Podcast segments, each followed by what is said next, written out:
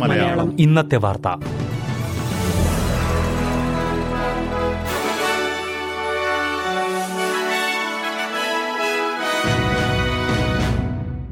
നമസ്കാരം. S P S Malayalam ഇന്നത്തെ വാർത്തയിലേക്ക് സ്വാഗതം.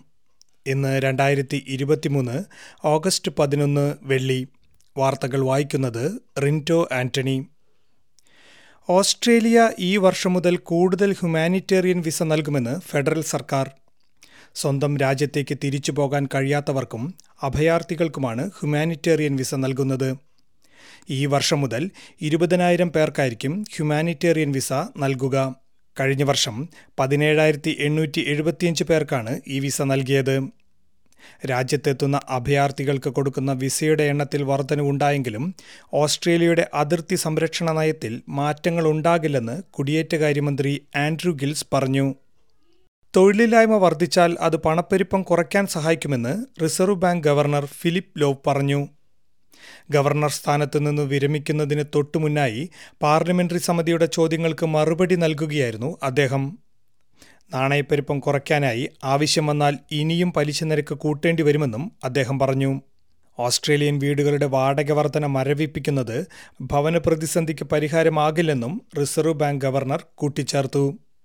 വോയ്സ് ടു പാർലമെന്റ് റഫറൻഡത്തിന്റെ തീയതി പ്രഖ്യാപിക്കാത്തതിനെതിരെ പ്രതിപക്ഷം വീണ്ടും രംഗത്ത്. ഓസ്ട്രേലിയൻ ജനങ്ങൾക്ക് മുമ്പിൽ അൽബനീസി സർക്കാർ ഒളിച്ചുകളി നടത്തുകയാണെന്നാണ് പ്രതിപക്ഷത്തിന്റെ ആരോപണം. ഒക്ടോബർ പതിനാലിന് ഹിതപരിശോധന നടത്തുമെന്നായിരുന്നു പ്രതിപക്ഷമടക്കം പലരും പ്രതീക്ഷിച്ചിരുന്നത്. എന്നാൽ പ്രതീക്ഷിച്ച ദിവസത്തിന് ഇനി രണ്ടു മാസം മാത്രം ബാക്കി നിൽക്കെ ഫെഡറൽ സർക്കാർ ഈ വിഷയത്തിൽ മൗനം തുടരുകയാണ്. സോളാർ ഉൾപ്പെടെയുള്ള പാരമ്പര്യേതര ഊർജ സ്രോതസ്സുകളിലേക്ക് മാറുന്നതിന് മുൻപ് ഉൾനാടൻ ഓസ്ട്രേലിയയിലുള്ളവരുടെ അഭിപ്രായം കേൾക്കേണ്ടത് അനിവാര്യമാണെന്ന് പ്രധാനമന്ത്രി ആന്റണി അൽബനീസി പറഞ്ഞു. ന്യൂ സൗത്ത് വെയിൽസിലെ ടാംവർത്തിൽ നടന്ന ഒരു പൊതുപരിപാടിക്കിടെയാണ് പ്രധാനമന്ത്രി ഇക്കാര്യം പറഞ്ഞത്. സോളാറിന് മുൻപ് ഭക്ഷണം ഉറപ്പാക്കുക എന്ന പ്ലക്കാർഡുകളുമായി പ്രതിഷേധക്കാർ പരിപാടി നടക്കുന്ന വേദിക്ക് പുറത്തെത്തിയിരുന്നു. ഉൾനാടൻ സമൂഹങ്ങളുമായി മികച്ച ആശയവിനിമയവും ഇടപഴകലും അനിവാര്യമാണെന്നും അൽബനീസി കൂട്ടിച്ചേർത്തു. സെപ്റ്റംബർ ഒന്നു മുതൽ ഓസ്ട്രേലിയയിൽ ഫാർമസികളിൽ ഒറ്റക്കുറിപ്പടികയിൽ തന്നെ അറുപത് ദിവസത്തേക്കുള്ള മരുന്നുകൾ വാങ്ങാനാകും. നേരത്തെ ഇത് മുപ്പത് ദിവസമായിരുന്നു.